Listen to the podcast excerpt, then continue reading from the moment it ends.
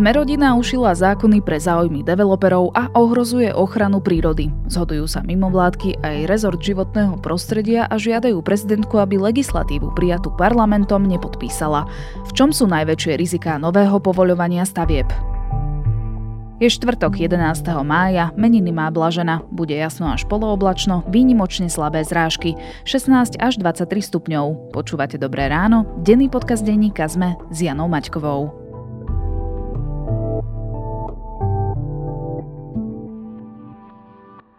Tisíce ľudí denne nakupujú v priestoroch, ktoré naprojektovala a postavila ich spoločnosť. Prečo si Hornbach, Siko či spoločnosť Asko Nábytok vybrala práve HSF Systems? Ak chcete vedieť, čo robia ženy v stavebnej spoločnosti, či sedia v kanceláriách alebo pracujú priamo na stavbách, vypočujte si rozhovor, ktorý je nielen o zrealizovaných a plánovaných projektoch, ale aj o hokejových zápasoch medzi slovenskou a českou časťou spoločnosti. Volám sa Adela Vinceová a aj tieto otázky som položila Tomášovi Kosovi, konateľovi spoločnosti. Piatú sériu podcastov s názvom Prečo práve oni? O úspešných slovenských podnikateľoch vám prináša EY a nájdete ho vo všetkých podcastových aplikáciách. Máte 24 hodín. Kam pôjdete, kedy vyrazíte a koho vezmete so sebou? Len na vás záleží, ako sa rozhodnete vyskúšať populárne SUV Ford Kuga – Teraz ho môžete zažiť až na 24 hodín úplne zadarmo. Tak na čo čakáte? Zdolajte hory aj mesto, zažite pohodlie, komfort aj skvelé jazdné vlastnosti. Stačí vyplniť formulár a vaša cesta sa môže začať. Navštívte Ford SK a presvedčte sa sami.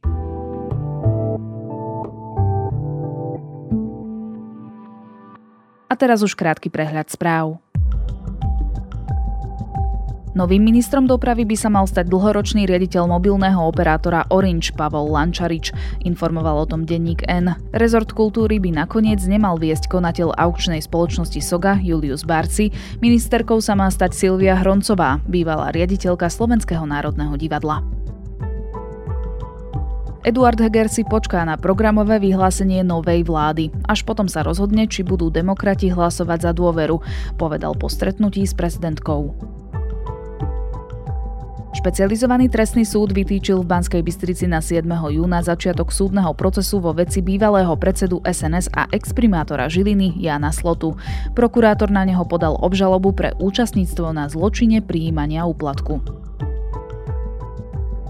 Francúzsky prezident Emmanuel Macron na pozvanie prezidentky Zuzany Čaputovej pricestuje na oficiálnu návštevu Slovenska, ktorá sa uskutoční 31. mája. Program stretnutia zatiaľ nie je známy. Srby v rámci amnestie po masových streľbách odovzdali už vyše 3000 zbraní a 10 tisíce nábojov. Zbraňová amnestia bola vyhlásená po dvoch masových streľbách, ktoré si vyžiadali dovedna 17 obetí.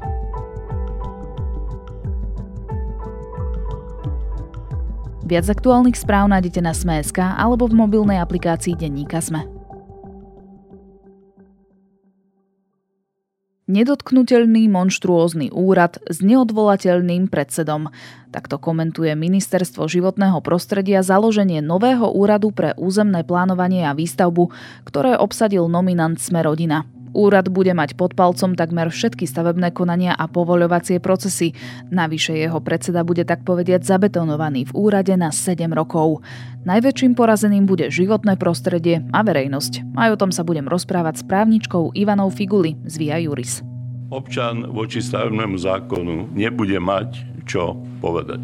Odvolať predsedu nebude možné. V prípade, ak prejdú pozmenujúce návrhy, tak tu máme monštruózny úrad, ktorý, pokiaľ ide o odvolateľnosť a nedotknutelnosť, tak je na úrovni generálneho prokurátora. Pokiaľ bude posudzovanie vplyvov vyzerať tak ako dnes, že budeme čakať 2 roky, 3 roky, pokiaľ niekto sa rozhodne, že podpíše niečo, tak tu vlastne to Slovensku neposunieme. A ja som zvedavý, ako bude pán Budaj potom utekať pred kamerami, keď sa budú stavebníci pýtať, a prečo nemôžeme stavať.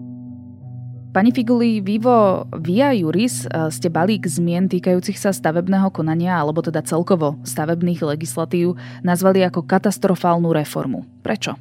Áno, tak je tam viacero dôvodov. V prvom rade ide o proces. Ide vlastne teda o novelizáciu približne 70 zákonov, ktoré vlastne súvisia s novou prijatou stavebnou legislatívou. Ide o dva balíky návrhov. Jeden sa týka životného prostredia a jeden je taký všeobecnejší, čiže všetky predpisy, ktoré nejak nadvezujú na novú stavebnú legislatívu a treba ich e, novelizovať. Čo je OK. Ale tieto novely v sebe obnášajú veľmi zásadné reformy povolovacích procesov veľkých environmentálne náročných stavieb a teda ten zásadný problém je proces, ako sa k tejto reforme dospelo. A to je, že bola predložená formou poslaneckých návrhov do parlamentu. Čo znamená, že nevzýšla z nie je to vládny návrh zákona, ale je to poslanecký návrh zákona, čo znamená, že nepredchádzala mu žiadna verejná diskusia, žiadna odborná diskusia, neboli predmetom pripomienkovania tieto navrhované novely. To je teda pri takto zásadnej reforme veľmi problematické nie je len tento proces problematický z nášho pohľadu, ale aj samotný obsah. Tie predložené návrhy považujeme za veľmi nekvalitné. My sme to naozaj čítali viackrát, aby sme pochopili logiku toho navrhovaného procesu.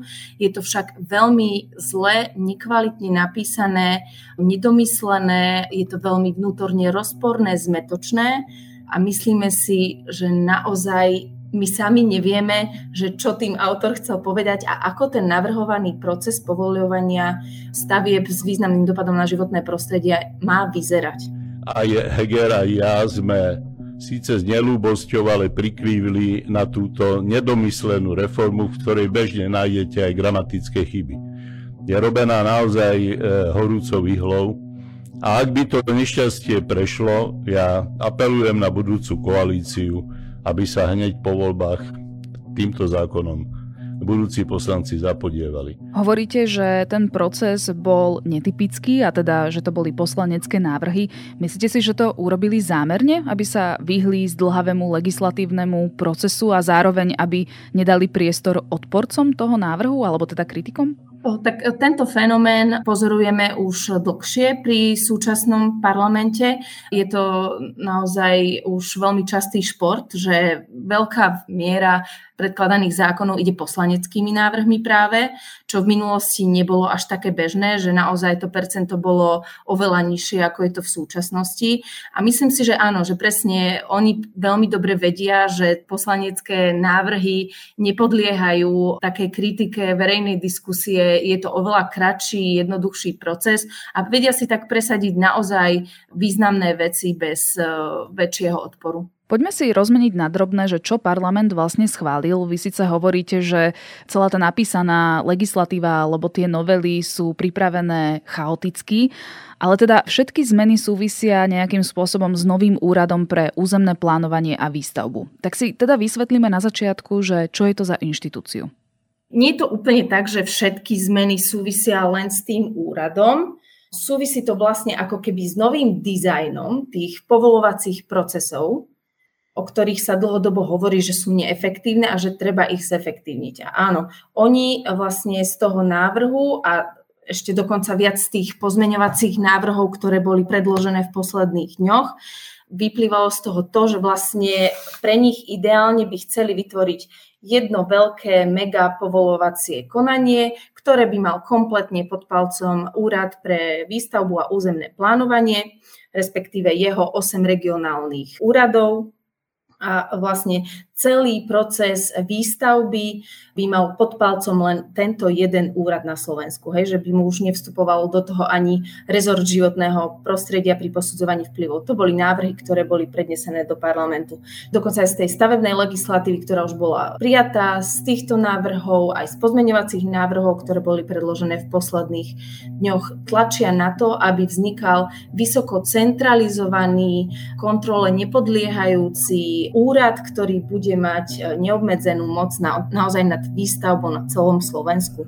Chcel by som, ak by k tomuto nešťastiu prišlo, jednak teda chcem apelovať na poslancov, na ich svedomie, aby toto nedopustili. Desiatky zákonov novelizujú a nepochybujem, že ich nestihli ani prečítať.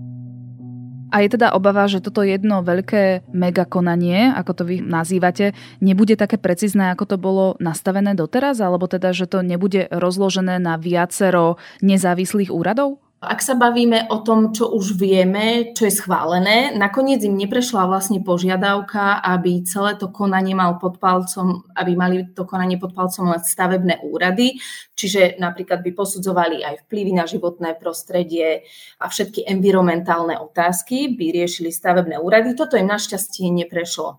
Stále však platí, že navrhuje sa jedno veľké tzv. integrované konanie, na ktoré by mala byť príslušná inšpekcia životného prostredia. Ten zákon je však tak veľmi zle napísaný, hlavne ide teda o zmenu zákona o posudzovaní vplyvu na životné prostredie.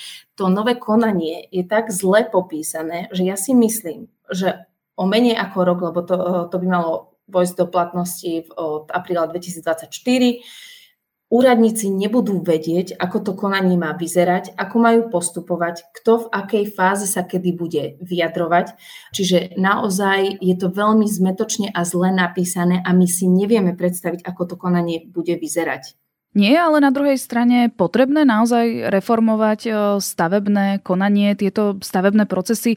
Predsa len developeri sa roky stiažujú na prieťahy, na niektoré povolenia čakajú aj roky.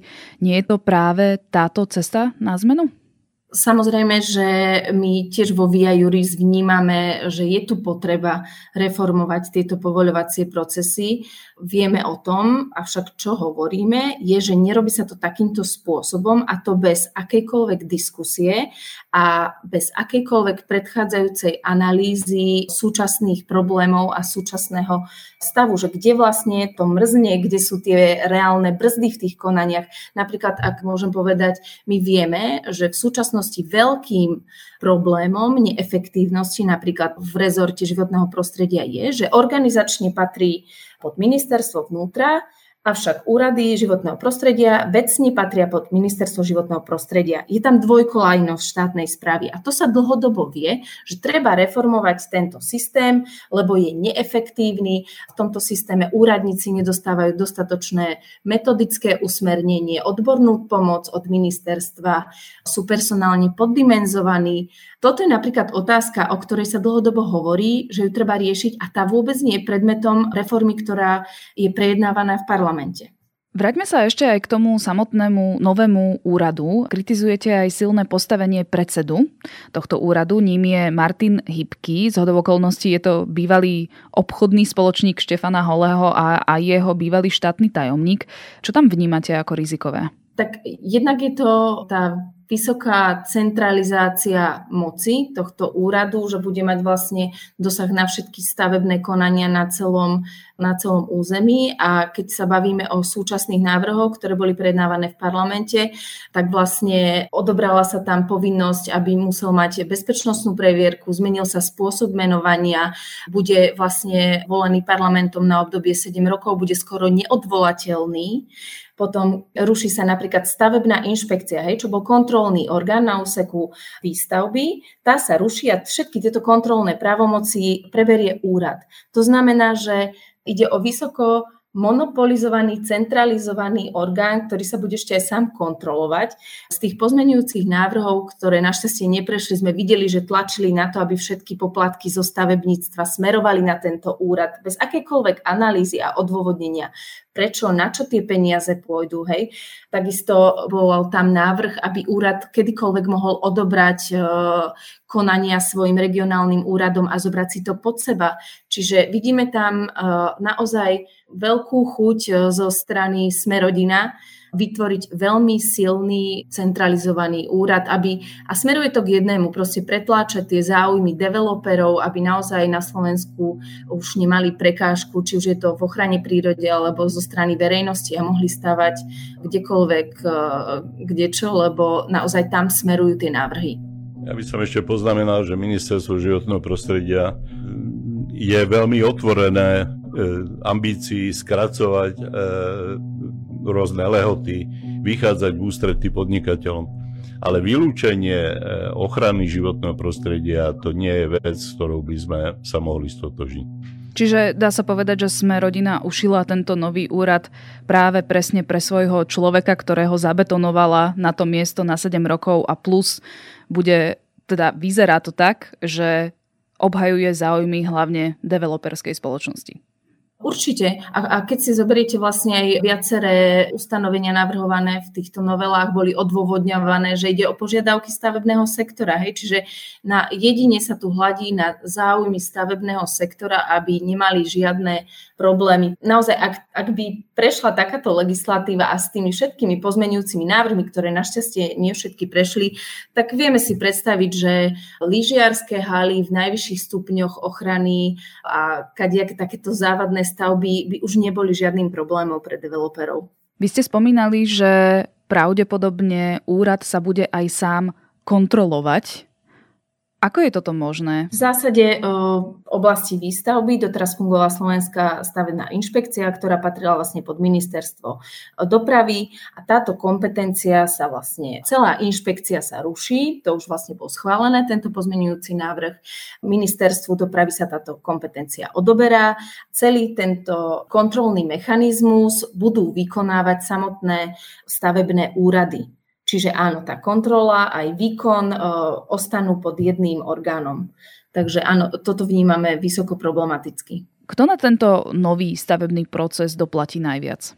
Tak e, v každom prípade, ak hovoríme o stavbách s významným e, dopadom na životné prostredie, tak je to zakračí koniec bude ťahať v každom prípade to životné prostredie a verejnosť, ktorá má záujem hajiť ochranu životného prostredia, pretože znova návrhy, ktoré sa týkajú zákona o posudzovaní vplyvov na životné prostredie, v mnohom osekávajú práva verejnosti, či už vyjadrovať sa k rozsahu hodnotenia, či už k možnosti e, odvolať sa voči rozhodnutiu zo zisťovacieho konania, proste životné prostredie a vieme, že väčšinou je to verejnosť, ktorá obhajuje to životné prostredie a prináša argumenty do tých konaní v prospech životného prostredia.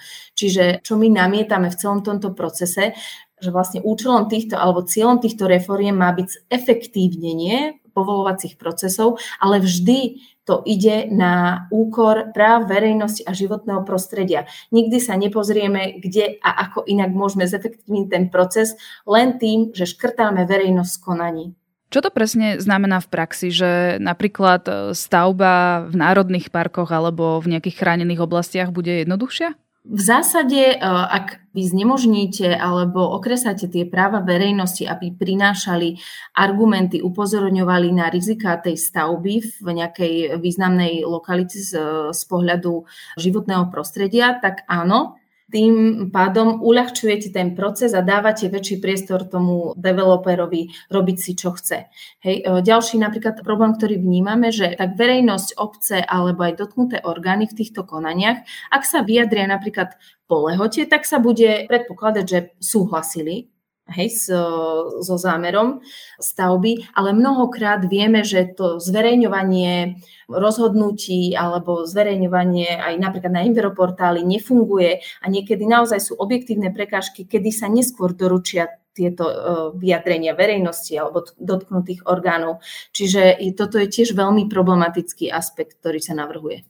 Hovoríme teda, že ide o veľmi zvláštnu až chaotickú legislatívu. Prečo takéto zásadné zmeny prichádzajú teraz na konci volebného obdobia? Využíva Smerodina ten chaos, ktorý aktuálne je v aktuálnej politickej situácii?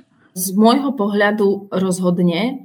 Smerodina síce tvrdí, že oni nás tu zachraňujú, pretože ministerstvo životného prostredia nič nerobilo a nepripravovalo refor- e, nevyhnutné reformy súvisiace so stavebnou legislatívou a teda nastavenie nových pravidiel pre posudzovanie vplyvov, ale to nie je pravda. Vlastne ministerstvo tiež pripravovalo návrhy my sme aj o nejakých už vedeli. A v momente, keď predložil Smerodina tento poslanecký návrh, tak predbehlo ministerstvo, ktoré vlastne v tom momente pripravovalo obdobné návrhy, len mali s riadnym legislatívnym procesom. Keď boli predložené e, návrhy Smerodina, tak e, Ministerstvo životného prostredia prostredníctvom poslanca Šíbla predložilo ako keby protinávrh svojich reforiem. Tie však neboli posunuté do druhého čítania a skončili po prvom čítaní. Čiže určite je to využívanie tohto chaosu, ktorý sa tu akurát deje a poschvalovanie si čo najvýhodnejšej legislatívy v prospech uh, developerských skupín. Všetky tieto zmeny, ktoré sme si pomenovali, boli už parlamentom schválené, teraz je na prezidentke, že či ich podpíše. Vy budete iniciovať nejaké stretnutie, prípadne výzvu pani prezidentke, aby takýto, takéto návrhy nepodporila?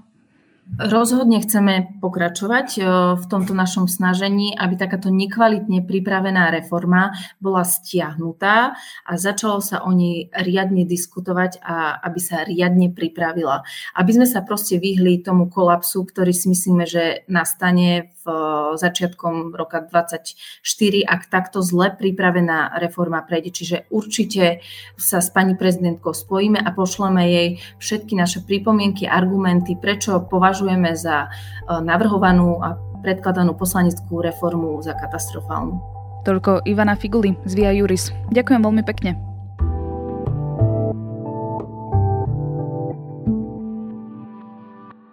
Počuli ste? Obľúbené SUV Hyundai Tucson je teraz skladom a ešte výhodnejšie. Špeciálna edícia Play prináša Tucson s atraktívnymi čiernymi spätnými zrkadlami, čiernym poťahom stropu, design packom s full LED svetlometmi či inteligentným kľúčom. Odneste si Tucson Play domov ešte dnes. Spoznajte i hneď dostupné modely na www.autopolis.sk alebo v predajniach Autopolis na Panonskej, na Boroch alebo na Račianskej 155A.